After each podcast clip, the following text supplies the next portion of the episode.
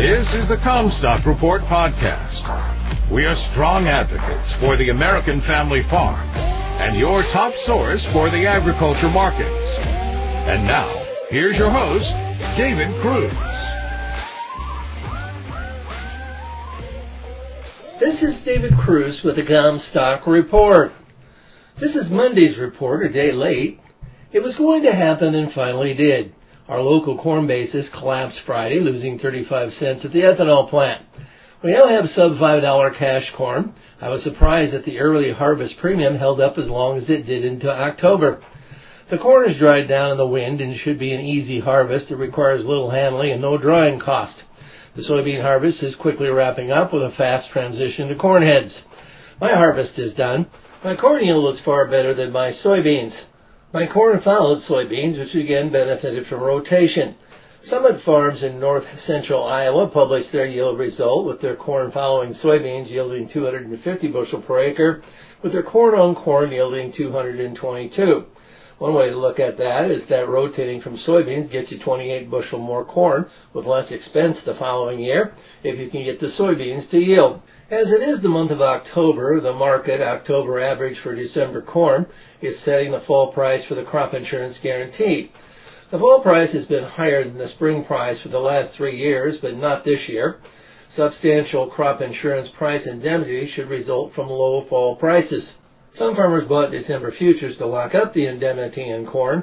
Examples are given for how the low fall price actually increases the bushel guarantee.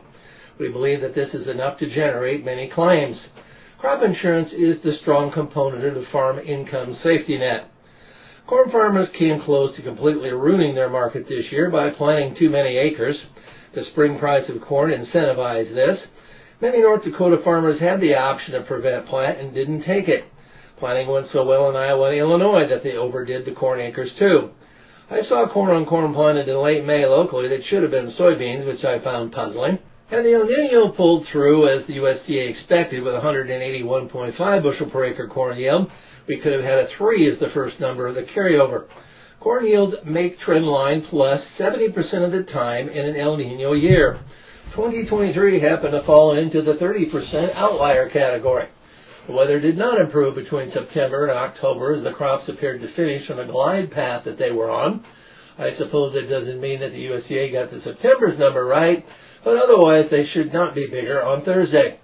The average trade guess is 173.5 and 49.9 bushel per acre for corn and soybean yield estimates for the October report.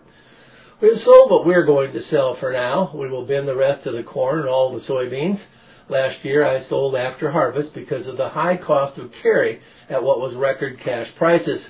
Cost of carry is still high, but if you have the bin, you are paying yourself storage and corn and soybean prices are of no comparison to last year's levels. We think that they're in the gutter. We're looking for long-term reownership. There's too much blue cold water off the California coast and Gulf of Alaska for El Nino conditions in the Midwest. Something undermined this El Nino, and there's really no sign that it is fully engaged for the U.S. heartland or Argentina yet. The western half of the United States has seen the drought break as it essentially migrated east. If that is the trend, maybe it is the eastern corn belt that we'll need to worry about next year. The reason that the El Nino is dysfunctional at this point may have something to do with the 89 year drought cycle. The strength of this El Nino or SOI has fallen short of the models. El Nino stands for Christ child as it normally peaks around Christmas and weakens into the new year and spring. Nutrien Ag climate scientist Eric Snodgrass showed the weather records for September, October in previous El Nino years, comparing it to this year they do not look at all alike. The average of El Nino years has been a lot wetter than we have been or are. There is some rain forecast for this week, but we're running out of time for a good full subsoil moisture recharge. So far there has been no mud to deal with during this harvest season. Moisture maps show deep soil drought up the entire heartland, which should not be the case in an El Nino year. The crops drain the moisture when finishing. We have had minimum subsoil moisture recharge this fall to date, it will soon freeze up and then snow falls. The snow tends to run off. The deviation from the moisture conditions expected in El Nino and conditions as they are shows a similar pattern in South America. Argentina should not be having the drought extend into a third year. The El Nino has yet to break it.